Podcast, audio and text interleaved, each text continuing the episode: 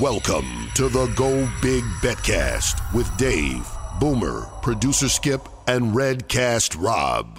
Welcome to the Go Big Betcast. I'm your host, David Gaspers, and I'm with producer Skip. Hey, I hear there's a little uh, Redcast Betcast for some golf outing going on this week, so I expect a lot of betting out on the golf course. Yeah, I'm going to take Honky to lose. That's what I'm going to do on that one right there.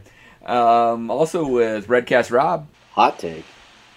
Oh, you wanted to uh, um, put your money on me on the course, Skip, because you know, ask Dave. I'm a sure thing.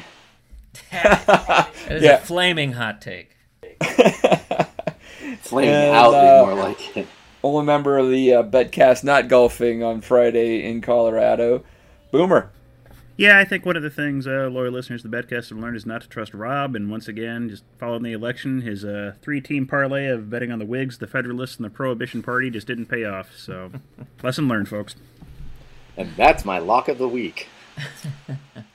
One of these times the Whigs are going to come back, Boomer. It's going to be Hey, sweet victory. couldn't do worse. That's right. That's about the truth, isn't it? Uh, well, guys, uh, it was election night in America uh, last night, and from a sports betting uh, standpoint, there's some progress made. Uh, Skip, can you give us a rundown of who uh, has uh, passed legislation um, allowing sports gambling in their states?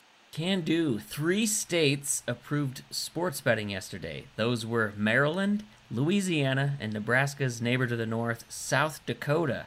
Uh, pretty soon, Nebraska's going to be surrounded on all sides of uh, sports gambling states to go dip your toes in. Uh, that that currently brings uh, well, currently there are 19 total states that are operating legalized sports gambling.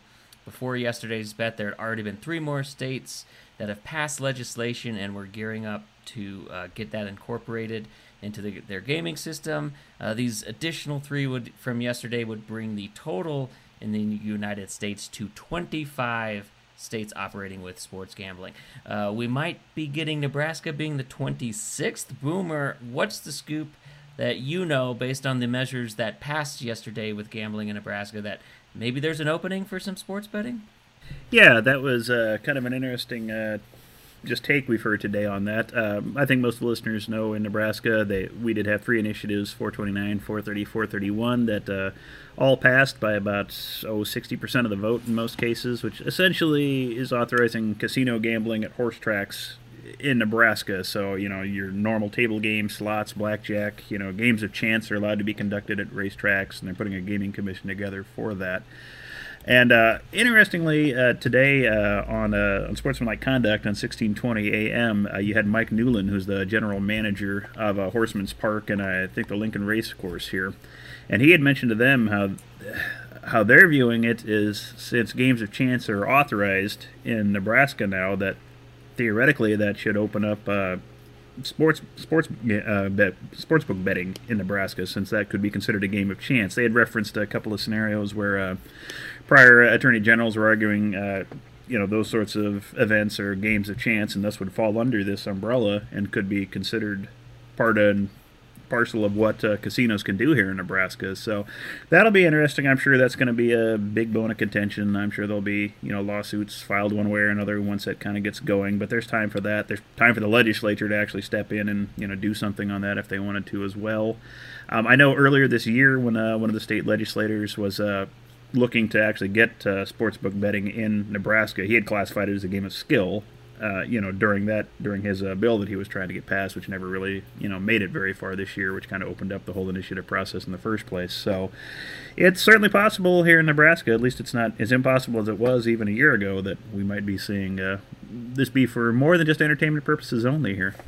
You know, Boomer, what's interesting is that uh, the sports gambling, if, if it is ultimately allowed, how it's worded in the um, the ballot measures that passed would only allow it on the facility of the horse racing facility themselves, which I think there's six in Nebraska, right? So it wouldn't be like what Skip, myself, and Rob are experiencing here in Colorado, where we have an app we've downloaded. I can gamble right from my couch. Um, you would probably have to go into these uh, new casinos um, at the horse tracks to do that.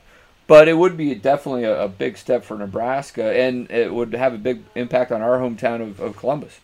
Yeah, that's exactly it. Yeah, the the apps. There's no provisions in anything get passed for you know online gambling or betting or you know having those sorts of apps. So that that's not even a consideration. That would have to be something else the legislature could look at if they do decide to you know, to just accept this and move forward the way it seems most of the public wants to do. And yeah, like you mentioned, uh, Columbus, you know, our hometown for a lot of the, you know, the Betcast and the Redcast. Um, there's a horse track there, uh, Ag Park, and it's.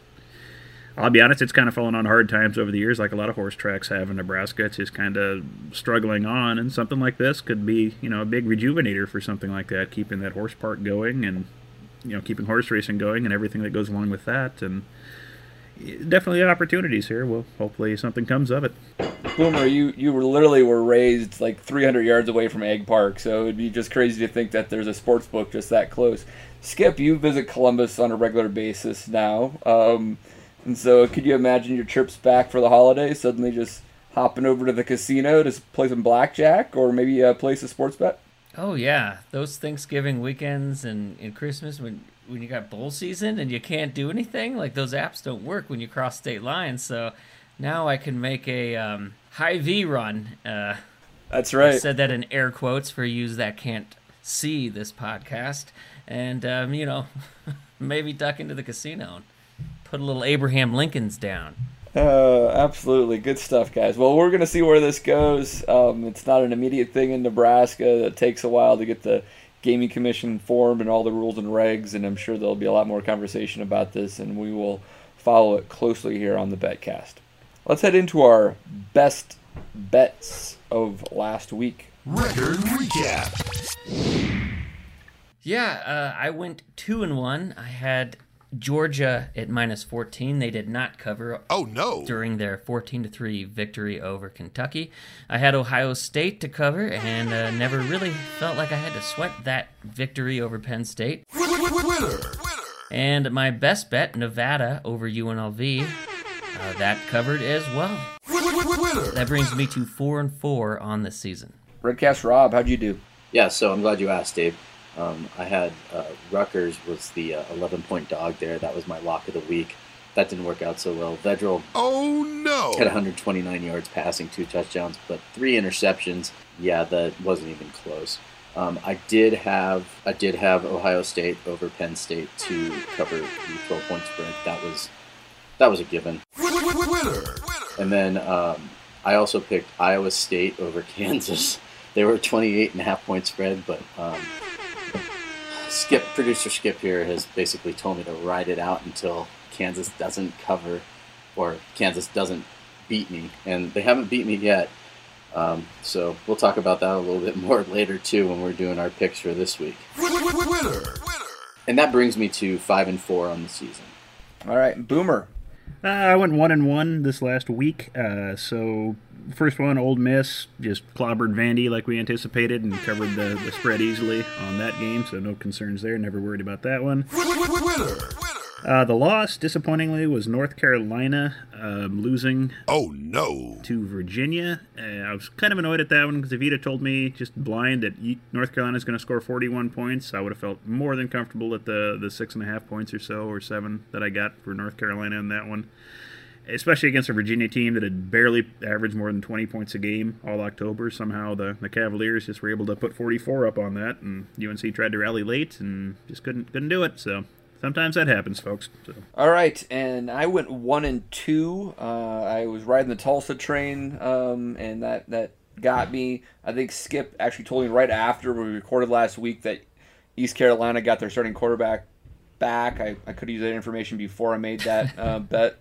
Oh no! Um, aren't we working together on this, man? The syndicate, come on. Um, K State um, lost to West Virginia. Oh no! I should have thought more about that one as as, as well as uh, State. I think has has now lost five straight versus West Virginia. Take K State versus Texas, not West Virginia. That's the new rule there. Uh, but I did uh, get my nightcap SMU easily covered versus Navy.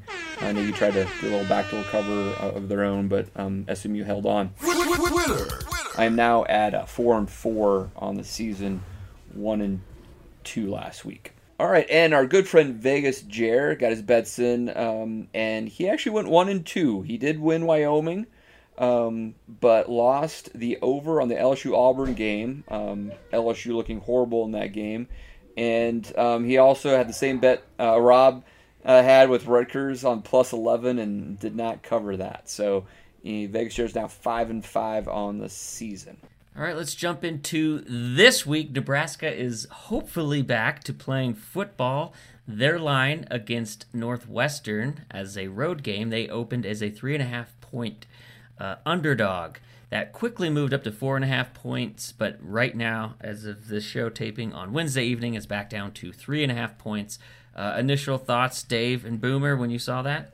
Yeah, I mean, I, I think that's a, a reasonable number considering Northwestern's 2 and 0 they're home, um, but a, a, very manageable number actually, and I think it's probably going to get a lot of people to, to take Nebraska at that um, that number. I think that's you know a tempting number to, to take the Huskers at. Yeah, I think given the history of this series, you know, like we touched on in the Redcast, this it's almost always, you know, invariably a close game, no matter what happens, and then just what you've seen out of Northwestern this year. They're, they're 2 0. They do seem to have a stingy defense. They can keep games close, and they've been playing the games they want to play. Uh, with Nebraska just having limited limited reps, so you're not entirely sure what you're getting out of them yet. Um, essentially, we've had two solid offensive drives you know this season, but we've only played one game, so it's hard to know what you're getting. So that that's about the line I expected to open at, somewhere around that three points. So essentially, if you'd count home field advantage as anything, which you really can't when it's Northwestern, and except for the grass maybe, but uh, yeah, it's almost a toss-up game really. So. A couple other numbers for you. The over under at 54 and a half. Uh, the Nebraska team points total is 25 and a half. And Northwestern they have it at 28 and a half. That's intriguing, Skip. I mean, I I could see this being under. Um, you look at last year's game, was 13-10. Um, you know, 27-24 is another typical score you see at this type of Nebraska Northwestern game. So it's a lot of points to think that Northwestern's going to drop 28 on us uh, just because of our performance with Ohio State. A completely different um, talent level there. You look at Northwestern 2 and 0, but you know they sure they dropped 43 on Maryland, but um, Minnesota also scored a, a, similar number against Maryland uh, and lost. But um, Northwestern only scored 21 versus Iowa. That seems more of a likely Northwestern type number to me. So, yeah, I expect them to kind of do the similar type of game plan like they did with Iowa and just try to just chew up clock and get those long 14, 15, 16 play drives and just keep the ball out of out of our playmakers' hands. So that, that will probably keep the score lower. So I'd be inclined to go under if I would bet on this game, but uh, as I mentioned before, I'm not willing to bet you know Husker games for emotion purposes, and especially a Big Ten game where I just don't know a whole lot about one of the teams for sure yet. Have don't have enough data points on Nebraska. So. Rob, what about you? Are you going to put some units on this, or stay away for your you know emotional and mental well-being? I've been trying really hard not to bet on my own teams here lately. Um, but I may actually put a little bit of money on Nebraska to cover it. Um, it's going to be really nice weather in Chicago this weekend. It's looking to be in the mid 60s, which for this time of year is a little bit higher than normal. Um, it looks like the weather is going to change a little bit going into the following week, but I mean, you got nice weather. You got Nebraska just itching to play. I mean, if I've ever heard a team just talk about how bad they want to play, I've never heard one talk about it as much as Nebraska has been talking about it this entire the last six months. So um, I have a feeling that Nebraska is going to come out and just lay a whooping on Northwestern, which I know does not go with the pattern of Northwestern Nebraska games, but I just have this feeling, and I'm I'm going with my gut, which I hate to do, but I'm doing it. Yeah, I am too. I I quickly put a big money line bet on Nebraska once I saw it at four and a half um, so I am invested. It's not going to be one of my best bets because Nebraska lets me down way more often than not uh, in the last handful of years. Um, but uh, I, I did jump on that because I'm like you, Robin. I I feel it in my gut this week. What does that money line pay? That's probably the best way to go if you're just a Husker fan thinking we're going to win, right? Well, right now at the three and a half point spread, the money line is plus one thirty three. So a ten dollar bet will get you twenty three thirty. That's not not bad for some take home pay. Yeah. you'll be uh, more than doubling up on that investment. Excellent. All right, let's head into the rest of the Big Ten action. The Big Ten week ahead. All right, um, all right, Skip. Let's run down the Big Ten games, and uh, one that I think really has our interest is the Michigan at Indiana game. So we've got Indiana two and zero, kind of the talk of the conference right now, um, against a Michigan team that got upset against the Spartans. Uh, 24 and a half point favorite, I believe, that actually loses outright. Uh, Michigan is favored by three with an over under of 54 and a half. Yeah, quick trivia for you guys. When was the last time Indiana beat Michigan? Give me a year. I'm going to guess 1987 with Anthony Thompson.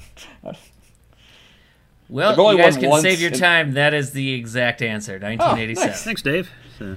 Yeah, thanks. no problem. uh, and then uh, they previously lost 15 consecutive games against Michigan before 1987. So it's been a it's been a hard go for Indiana. Uh, yeah, but like you, Dave, this this game immediately stuck out to me because um, I think you're getting Michigan in a good spot where they are clearly the more talented team, but everybody's fallen in love with Indiana based on their two victories, and Michigan's coming off an embarrassing loss. But you got to think Harbaugh's be a little ticked off and have him ready. But more so that to me, you know, Indiana looks a little smoke and mirrors. They only had 2.7 yards a carry versus Rutgers and 1.6 yards a carry versus Penn State. They clearly can't run the ball right now. Uh, they only had a 211 yards against Penn State total. They only had 111 going into that final drive. They got 75 yards in the final drive and 25 in overtime. Uh, and they only picked up 347 yards against Rutgers last week. So I think uh, everyone's just jumping on the bandwagon, the good story, but there's clearly a talent difference, and I just kind of like. And I think that is why the spread got to be so low where it is right now. Indiana's ranked number 13. So I kind of like Michigan in this spot, getting that such a low number. And you know, Michigan was flagged 10 times last week against Michigan State. They as as you guys like to know, the Big 10 officiating is top notch. They were throwing all sorts of PIs on them, and so Michigan State was able to keep drives alive, move the ball. I mean, to put that in perspective, Nebraska had eight penalties against Ohio State, and we thought that was a lot. Well, Michigan had ten. So I, I feel like the number of flags will go down. That'll be in Michigan's favor as well this week. Yeah, Skip, I'm I'm thinking the same way. And and Boomer, you know, we we've talked about yards per uh, point uh, stats on the Redcast, and Skip has just pointed out the the points that Indiana scored with the actual lack of production in a, a yards uh, perspective is, is amazing, right? They're averaging, I think, seven yards for every point um, they're they're scoring, which a really good team like an Alabama might might be around 11 or so at, at the end of the year. So there's no way that Indiana right now is, is sustainable on this, right? Yeah, it seems to me like for all the reasons Skip mentioned, they're just kind of hanging around in games and just managing to find some way to, to make things happen. I mean, they're they're averaging 74 rushing yards a game through their two games, and that's just not going to win you a whole lot of Big Ten games. And I think you know another another aspect of this we have to look at is I, this game is huge for Michigan. They already have a loss, which nobody expected them to have. If they lose this, that's two losses in the conference, and you could pretty well kiss any chance of winning the East, you know, goodbye at that point. And there's pressure on Harbaugh to win this game because he's already, you know, there's hot seat talk already, you know, with another bad loss to Sparty. Yeah, if he goes off and you know loses to Indiana, you might actually have some serious talk about, about his job performance there. But this would be a chance for him to beat a ranked team, to kind of right things again, keep them alive for for an East uh, East championship this season. So, motivation wise, Michigan's got a lot of reasons to come out and play this game and kind of look better than they did last week. So, yeah, I, the spread kind of surprised me on this, and I think it is a lot of just everybody seeing a number 13 and, you know, just trying to justify it in some way or another. So. Yeah, you know, Rob, um, we, we looked at the Indiana and Penn State matchup um, and in that situation, we saw that Indiana had been very competitive versus the Nittany Lions several years in a row. I was looking at Indiana and, and Michigan here, and Skip just pointed out that they haven't beat Michigan since 1987. And even last year, right? Let's remember, like Indiana beat Nebraska last year, 38-31. They're a pretty good team. Let's let's acknowledge it. Um, Patrick Ramsey was a quarterback that that day. Whop Philyor is a pretty good wide receiver for Indiana. But then a couple games after they beat Nebraska, they got thumped by Michigan last year.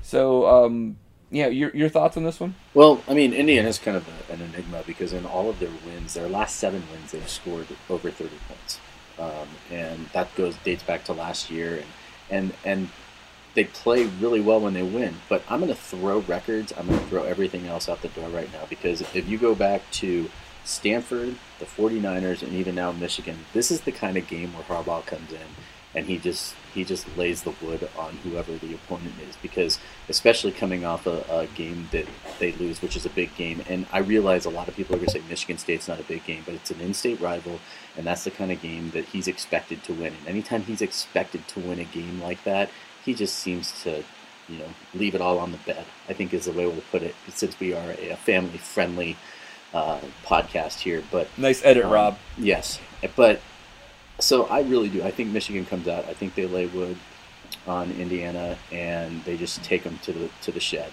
and and that just has everything to do with Harbaugh's history there. Yeah. All right. Well, uh, Skip. It sounds like there's this is lock unity. I think we all have a best bet of lock unity. all right. Let's see if this one actually works. Um, all right, let's see what else we got on the docket. Um, speaking of the Spartans, Michigan State uh, goes to Iowa City. Hawkeyes are 0 2, but favored by a touchdown. The over under a Big Ten typical 46 and a half. Yeah, the lowest over under. Uh, once again, shocker that Iowa is involved in the lowest conference over under again haven't been able to run the ball well this year, as you guys mentioned on the Redcast, right? A lot of passing attempts for Iowa. Yeah, yeah. I think uh, Spencer uh, Petras. Uh, did anybody catch the um, uh, mistake in his name pronunciation by the TV announcer last Saturday? No, but I'm gonna take a stab at what it sounded like you it, it was not good, Skip, and uh, I don't think Spencer would have appreciated being called. Well, I'll just let everybody else guess what they got to, but um, uh, yeah, I think he threw 50 times, and uh, which is ridiculous. And I think Iowa only ran it. What was it right, Boomer? 22. Yeah, it was. They were in the low like 20s, which for an Iowa Hawkeyes team is you know completely inexplicable, especially you know when you had a lead that they did like 17 points at one point or 14, I guess. No, it was 17 to zero at one point. Yeah, so yeah, yeah, yeah, completely inexplicable, really. Well, I mean, Northwestern, uh, you know, was able to just do ball control and really um, march down the field to get back into that game, and then Iowa just kept on playing into their hands, and there was turnovers involved, etc. Um, do you guys feel like Iowa can bounce back here and and win a game and, and cover the seven? Yeah, if you go back and look at, at both these teams, the last 10 games they've had, even going back to last season, and it's just basically what we have to do at this point because this season started so late this year. Neither one of these teams is very inspiring at all. Um, and I mean, over, tell me more, Rob. it's, I mean, it is just, I, yeah, I'm staying away from it. I, I don't even think I'll put it on the TV because I, unless I need to take a nap. I think that's when. well, you're lucky that it's on during the Nebraska game, so you probably won't be watching. I have a split screen. I have a split screen there, Skip. Iowa does not deserve that, Rob. These are two teams I want to bet against this year. So when they play each other, to me, you just yeah. kind of. Is there a away. way to just like bet against both teams? Is that is there a way to do that when they play each other? well, you can bet like uh, both on their team total unders or something and hope they don't between them both. I, that would not be a bad bet. Have a low scoring, awful game. I do think that I would be shocked if Kirk Ferentz doesn't try to run the ball a lot this week. I mean, he uh, Brian is the OC there, and um, I would guess that Kirk has probably reined that in, and he is going to run Goodson and try to establish that run. And I expect I would run a lot this week, so it should be interesting. Michigan State held Rutgers to 1.3 yards a carry, and um, Michigan somewhere in the three. So they have had a pretty decent defense. Well, you know, from a um, a culture standpoint, which Nebraska fans can talk about Riley DeFrost and all the issues that we had there, and the transition from a four three to three three four. Um, Michigan State doesn't have quite that issue because uh, Tucker is a defensive minded coach. Dantonio was a defensive minded coach who recruited to that side of the ball really well. Um, I think Tucker's been able to plug and play a lot of his stuff for the personnel that Michigan State had. And so it makes sense, sense to me that Sparty is still going to be a good defensive team. Um, it, it, was surprising to see Rocky Lombardi throw for 300 yards against Michigan last week, and that was what was really um, uh, a surprise in that game. Yeah, Michigan ran for 4.5 yards a rush against Michigan State. That's not bad, actually. No. No, I think I was going to try to hit that. All right, uh, let's move on to the next. That is Maryland at Penn State. Penn State favored by 24 and a half with an over/under of 62 and a half. Um, Boomer, we've seen two completely different Maryland teams this year. What what do you make of that? Yeah, that's they're kind of an interesting thing. I made fun of them week one and week two. They took advantage of uh, just kind of a disintegrating Minnesota defense and uh, found a little uh, rhythm with their quarterback and some exciting play there. So I don't really know what to expect on this one either. Um, overall, I mean, Penn State should have more talent. That should go without question. But they're 0 2 and kind of reeling after, you know, an opening week loss to Indiana and then coming out and not being super competitive against Ohio State like I think they hoped. And, you know, are they down to the dumps at this point? And I don't know. I don't know if they know what to expect either. So this is an interesting game to watch. I don't know if I would throw a whole lot of anything down on it, but uh, what's the current spread on it? It's at 24 and a half, Penn State. Boy. So just for um, historical reference, you realize that you know when Maryland was added to the Big Ten, one of the things was like, oh, well, Penn State finally has some some Eastern, you know, rivals, right? You know that they played historically back when Penn State was an, an independent, but Penn State's won like I don't know how many a row. Last year it was 59 to nothing, which we all know how bad Maryland was. Um, and then in in 18 it was 38 to 3. Uh, year before 66 to 3. These are all Penn State obviously just routing them. Um, 38-14 and so and yeah, the, oh, it was close in in 15. It was 31-30 was the last time. It was a somewhat respectable game. Yeah, their lifetime series so, is uh, 40 wins uh, for Penn State, two wins for Maryland, and one tie. So yeah. So you're saying there's not a nice trophy they play for uh, in this? If there is, it's in a rivalry. closet in Penn State somewhere. So and no gathering, gathering dust. dust. and no one's known about it for a while. So. Yeah. Seeing this is the type of game that I look at, and I think to myself, well, this is the perfect year for Maryland to blow them out, and that's I'm not saying that's going to happen, but it just kind of blow them out. Like like welcome to 2020. You know what I mean? Like oh, just because it's crazy. Yeah, just because it's a crazy year. You know, I mean, Maryland scores three points the first week. They score 45 the next against Minnesota, which obviously we know Minnesota's defense is horrible, but Penn State too. I mean, they haven't. They've been scoring a lot of points, but they've also been giving up a lot of points. And mm, I mean, who knows? Maybe Tua found something last week that he in himself that he never seen before, and all of a sudden he's going to come out and start just lighting it yeah, up out I there on the field. It. And I, I, yeah, I don't either. But like that's what I'm saying. I'm staying away from this game because I don't know what to expect from either team at this point. Yeah, I I might actually. I, it's not one of my best bets, but I probably would take Penn State to cover here. that would be my take. Maybe you'll go on the over too. The over is 62 and a half. And to Rob's point, if if Maryland's going to put up some points, um, it, you know, they could that 62 and a half is quite doable. Yeah, Penn State should easily be able to get to the 40s themselves. Yeah, and please don't don't bet the hell out of it. I'm no way making a pick here. I just I don't like this game at all. That's I looked at this game and I I was so confused. My head started to spin. So. All right, well, Skip. Let's let's move on to another head spinning game. Minnesota, uh, seven and a half point favorites over the Fighting Illini. This is in Champaign. Over under at 62. Anybody excited about taking the Gophers at seven and a half? I'm not excited about this game in any um, way, shape, or form. I mean, Illinois is going to be without their quarterback, right? That's right. Brandon Peters is in COVID 19 protocol, uh, out for at least 21 days. So, yes, he's gone. I mean, I guess it's exciting in the way a garbage barge fire is exciting when you see it going down the river, but it's there's so many questions on these teams. Like I said, Illinois, they've just Right. you don't have a quarterback. Uh, Minnesota should have more offensive talent, and they do. You know, you got Tanner at quarterback, and you know better receivers. Their off- their offensive line is better, and uh, running back, what Ibrahim, he's good. So they should be able to score points. But as we mentioned before, their defense is just awful these first two weeks and getting shredded by everybody. So even a backup quarterback at Illinois theoretically can move the ball on them. And we we talked about it several times already. Their special teams is in such disarray. You can't count on them to get you field position or even kick extra points in overtime. So. You know, there's still a lot of questions for the Gophers, and it's not one I would have a whole lot of faith in either way. So. Well, the over under on this game is 62, I think, as, as was mentioned previously. Um, I'm going to take the under on it.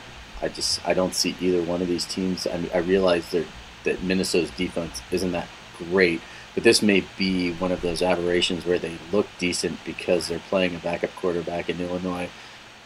Who knows? Illinois supposed their defense is supposed to be their their their thing, right? But so I don't know. I'm just if 62 points get scored in this game, I'll be surprised. So, Rob, uh, two years ago, last time this was played in Illinois, and I'm, I'm, I got a theory now with Minnesota a little bit. Maybe that that last year was a bit of an anomaly, and they're actually just regressed back to their kind of seven and six, five hundred type teams that PJ had in his first two years, seventeen and eighteen. Oh, so you're thinking logically? Yeah, yeah. That actually Minnesota because they haven't been recruiting at a top twenty-five talent, and and maybe sometimes you have everything come together one year, and and in reality, it's they're not that good. Um, they were favored by nine against Illinois in eighteen and lost fifty-five to thirty-one. Um, so that that definitely went went on the over right there, and maybe gives you an in, insight on how bad the Minnesota defense was two years ago. I mean, even if you had even said it was last year, though, David, like to me, it's this year just feels so weird. And again, I've watched these teams play. I've, I've watched more Big Ten football because it feels like every game's on TV right now. Um, and neither one of these teams seems inspired to play football. And it's almost now, it's like to the point where it's like, all right, who can get out of the season fast enough is almost what it feels like these teams are playing like at some point.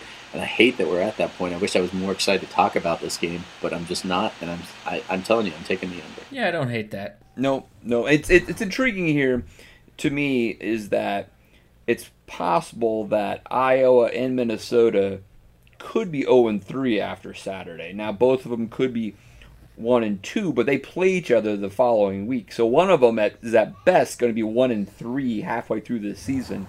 And that I mean they're they're definitely out of the Big 10 West at, at that point. So um, all right, Um, uh, Boy, that would make uh, one Redcaster Mac very happy. Those two schools starting 0 and 3. that's the truth. it makes all of us talking very happy. they've on- done the last year. That's the truth. And all right, we obviously saved the uh, marquee matchup of the Big Ten um, for last. We have Ohio State, a preeminent program in the conference and national title contender, uh, taking on the Rutgers Scarlet Knights, who is, are 37 and a half point dogs to the Buckeyes. This is in Columbus, uh, over under at 64 and a half. I'm sure everybody has an opinion on this one. This is a game that um, Ohio State's going to rest some of its players. So you got to think at what point uh, do the backups come in. Um, a lot of times in this game is where I would look to a first half bet. Right now, they're not out yet. So that is something I will look at later in the week and maybe play. Um, I just don't think those players are going to play but uh, two and a half quarters, maybe. Is there any kind of bet that I can make on whether or not Day apologizes for running up the score on this one? Because, Yeah, like he did with Nebraska, he is not going to do that against Rutgers. He is it's definitely a great gonna run point. He already that. he already got a lot of a lot of crap for that. Now, Day and Schiano obviously know each other quite well. Schiano was on the Ohio State staff just a couple of years ago. So, um, And if they're friendly, Dave, there's there's histories of coaches who've coached together, like Saban has got a lot of people under his coaching tree that become head coaches, and he there's people who have who have recorded the data on that, and he generally takes it easy and does not run up, and he does not cover as often, even when they're very big favorites, because he's just respecting the guy that used to work for him over on the other side of the sidelines. That's a, that's a very good point, David. Yeah, so I, I, think that that could be something to watch there, and I think Skip, I think your advice to look at the first half numbers might be a really good betting advice, and maybe take the under just. And then you just don't even have to worry about, oh man, just leave them in for one more series or not. You know what I mean? Yeah. Just, yeah. Or you don't have to worry about them going to prevent defense, letting Rutgers get in with a backdoor cover. I mean, you're hopefully getting all the starters in the first half, so you're you're betting on something that you that is a little more certain, whether or not it happens or not. But you at least are a little more certain of who's going to be on the field. Yeah, just kind of looking at their history, they, they've played six times, and Ohio State's never scored fewer than 49 points. Uh, you know, most they put up is 58. So, you know, even if you're looking at the you know the total game over, it pretty much comes down to what do you think Rutgers is going to be able to do in this game? Because, like Skip said, I think after a point, the Buckeyes are just going to kind of pull everyone and rest up for Maryland the next week because they're in that meat of their schedule here in the East. And then, uh, so yeah, I, I'd, I'd, like that first half. I think it'd be your, your best bet if you're gonna gonna go for anything in this game. So, I'm gonna guess it's gonna be around 21, yeah. 20 and a, 20 and a half maybe. Yeah, I could see that. That'd be but, a good, un, uh, yeah, uh, right under a, a, key number of 21. That right. could be pretty tempting. I think if it's anything under 21, I'll take it. This is gonna be one of those games where you picture in your head like the kid running down the field with the ball in like pee wee football, and every time the kid just gets a little bit closer to him, he just kind of like takes a little bit step because you know he's faster than the other kid. He just doesn't want to make him look too bad, you know. So he just runs like another yard faster, you know, like almost like a Usain Bolt sort of race or something in, in the four by one or something where did this happen wanna... to you a lot uh, playing well i was i was that kid in, in track and field. You can look up my times if you'd like skip back in california but back to yeah. the game uh, back to the game. Skip i do want to throw out another theory i guess with this whole schiano day um, familiarity. Uh, i mean could you imagine a scenario where schiano knows Ohio State personnel really well and, and the offensive schemes because he saw it in practice for, for years and, and has a little bit of um, an advantage that at least a lot of other Ohio State opponents don't have. It's certainly another thing that you would put on it doesn't hurt. It doesn't yeah. hurt that he coached there for one to be Dave's friend to run it up, but also he's going to know at least a few things that might get him out, might get a, a defensive stop, you know, and keep the game a little closer. Some things yeah. like that, or I can just imagine Schiano like during an Ohio State practice, like looking at a, an offensive set or whatever, and thinking, man, if I if I did this mm-hmm. or that, that'd probably really throw this this uh, wrench in, in this. You know, I'd be I'll be intrigued to see that. Yeah, the familiarity should help him in some way. It's just a matter of how much. And uh, another thing, and does he have the talent to stop him? Right. right? Yep. All right, great stuff, guys. I think we've covered the Big Ten front to back. The Betcast Best Bets. All right, guys, it's time for our best bets of the week. Uh, let's uh, let's throw it over to producer Skip. What do you got for me, my good friend? All right, as we already talked about in our lock unity, I am taking Michigan minus three. I am also going back to the Nevada well, taking them minus 16 and a half versus Utah State. Um, Utah State has looked horrible. 215 total yards against San Diego State, only 203 against Boise State. And uh, Boomer, you'll love this special teams play. Uh, last week, when Utah State was down 31 7 with about 11 minutes to go in the fourth, they punted from San Diego State's 36. Dear Lord. Uh, that, yeah. that shows you how much their coach believes in that offense and that team. Maybe just a lot of faith in their defense. Yeah. Right. Uh, down 31 to 7 in the fourth, sure. Uh, uh, meanwhile, Nevada is averaging just a hair under 500 yards a game. They are out uh, producing Utah State on offense by an average of 290 yards a game. I love the difference there. I think Utah State is horrible this year, and Nevada they can chuck the ball around the field and they can easily cover that 17. And finally, I mentioned this one a couple weeks ago, my lock of the week UCLA minus six and a half. That's right, the Pac 12 stat starts back up this week if you forgot. Um, this was a bet against CU, who hired uh, Karl Dorrell, their coach, who had a very mediocre career himself after signing day and right before spring football that was canceled anyway back in February 23rd. Um, so this was a bet I've been waiting for all off season to bet against CU because of their chaotic off season that just keeps keeps getting more chaotic. Um, having to shuffle around and cancel some practices due to wildfires out here. Um, but also UCLA returns a third year starter at quarterback while CU uh, their quarterback. Does anyone want to guess where he was on the depth chart last year? He was a cornerback, I believe. He was a right? backup safety. Sam safety. Noyer, their starting QB, was a a backup safety last year, so that's who they'll be rolling out. And Utah only, or U- UCLA only has to win by a touchdown. I will definitely take that as a bet against CU. I'm going to throw in a bonus fourth because Dave and I were talking right before starting to record it. He was a little shocked, as was Boomer, that Virginia Tech was a 15 point favorite over Liberty. Liberty jumping into the top 25 for the first time ever this week. So, whenever we see something that weird, I am always intrigued like, what are we missing? Well, we went back and looked at Liberty's uh, FPI schedule, who they have played this year. Um, the teams of out of 127, the rankings of the teams Liberty has played this year is 109, 121. One of them's not ranked because they are not even an FBS school in North Alabama. Uh, moving on, they beat uh, 126, 99, that's their highest of the year, and 119. Okay, their own FPI ranking is 85. Meanwhile, Virginia Tech's Virginia Tech's ranking is 16. That is a humongous difference. Um, I, I a little bit like that Indiana love. People just gonna kind of see that line and maybe even bet it down. This like why is a 25th team in the country getting 15 points? So.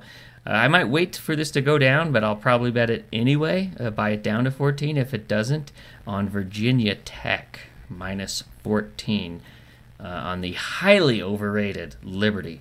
the Liberty Flames. I'd love to see the data if there's ever been a ranked team to that's an underdog by more than two touchdowns to an unranked team. Right. Only in 2020 would something like that happen. Right. I would like to see ESPN's data of the lowest FPI ranked team to ever make the AP top 25 in this case. That's 85 to 25. That's a 60 slot difference. Uh, Liberty's 85th. 85th in FPI, and they're in the top 25. Extraordinary. Strange year, boys. Very strange year. Well, Skip, I think you took a couple of mine, but I'll, I'll get to mine here in a, a bit. Let's go to Redcast Rob. Um, I'm I'm with you on the Nevada pick uh, versus Utah State, mainly for the reason Nevada. I I'm two and zero with them on the season so far, so I'm really liking them. Those late night games for me are always fun. I didn't look at what time this game's being played. I don't really care because Utah State is just horrible. End story. There it is. Nevada doesn't beat them by 16 and a half points. It's because they're putting in their 15th string quarterback, and the coach's son is the running back. Um, with Minnesota and Illinois, I think I was already clear on that one. I'm going to take the under of 62 on that one. Neither one of these teams inspires me. They don't look like they're inspired. Um, and quite frankly, they look like they're over it. They just want to be out of the season. Um, my lock of the week this week, going back to the SEC, even though Georgia broke my heart in, in week number one, I'm taking Florida at uh, plus three right now uh, over Georgia. Um, Georgia doesn't score anywhere near the points that Florida does um, on a consistent basis during the game, and I mean, just watching both those teams play this season, Florida wants it more. Um, for whatever reason, teams either want it or they don't this year. That's just the way it's been. I don't think it's even going to be a competitive game. I think Florida covers probably. I would I would probably put them up two scores at least on that one. That is a bold statement, Rob. Wow. Yes, it is. I'll get to And- lose by two touchdowns. and then and then uh, I am also going to take Oklahoma over Kansas because I promised that I would continue to bet. Oh man, I promised that I would continue to bet against Kansas until they beat me. Um, and even if the spread's at 37 and a half, I am still taking OU at 37 and a half over Kansas. You can lock that one in as well.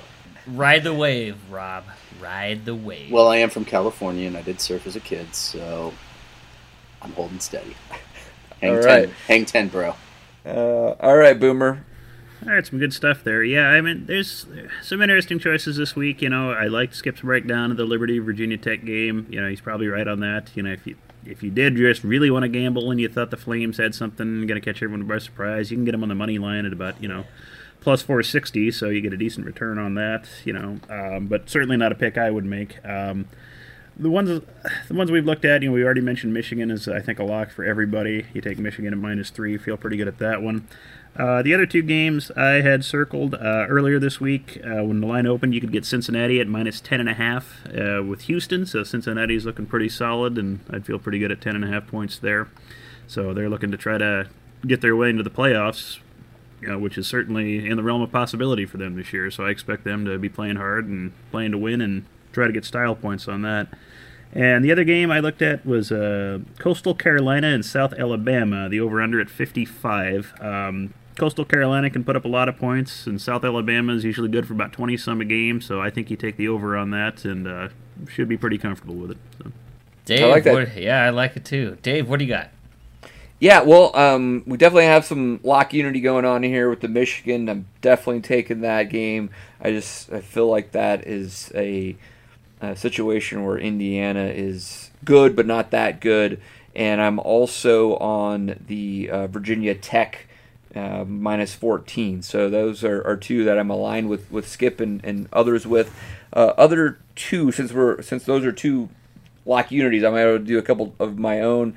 Um, I'm looking at Army Air Force, and uh, you almost always wanted to take the under in these military academy games, but the uh, over under number is at 41, and I think that's just that's too low. Um, these are both teams that can score points. Skip, I think you mentioned Air Force had 30 points versus Boise last week.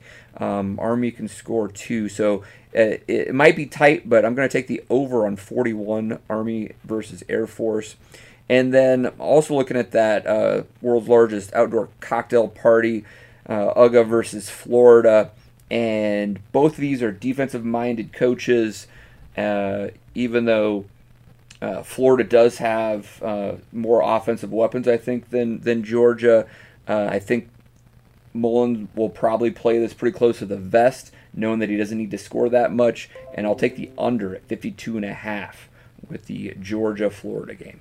What's the over under on uh, fist fights in this game from with Mullen and One and a half, there we go. probably one and a half. All right, guys. Well, um, I think that's uh, some pretty solid bets. We also have uh, Vegas Jares picks, right, Skip? Yes, we do. He's got Nebraska getting three and a half over Northwestern.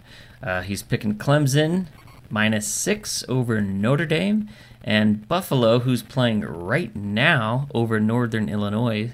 Uh, Buffalo was favored by 11, and I believe they are rolling in that one. Yeah, I think he's already got that one in the bag. First MAC action of the year. Thanks for the heads up on that, Vegas chair. If we'd only recorded earlier and Right. got this out before that game. Yeah, I guess we got to start recording uh, Mondays now. a quick bit of this week's education is I just want to remind you guys to take the whole. I'm sorry. I just want to encourage you guys to take the whole week to find betting nuggets. We're recording late Wednesday night. Uh, we even are listening and reading more stuff throughout the week on Thursdays and Fridays, learning more, finding more interesting points that maybe make us side one way or another. Um, we, there's just not enough time for us to have all of our, you know, consumer content uh, absorbed by Wednesday evening. And I want that to be known for you guys to keep looking out there. Um, a few examples just from last week. Uh, Vegas Jer picked the LSU over at 66. I, at the time of our show recording, I had no feeling on that. Um, but then I heard a little nugget later in the week that you know T.J. Finley was playing quarterback again for them, and he had only attempted 21 passes the week before, whereas opposed to Myles Brennan was averaging over 43 pass attempts a game. So you kind of do that um, game script analysis and thinking, well, they're not putting the ball in Finley's hands, they're passing less, they're running more. Little, much more of a lean towards the under in that game. Uh, they just don't trust Finley like they do Brennan.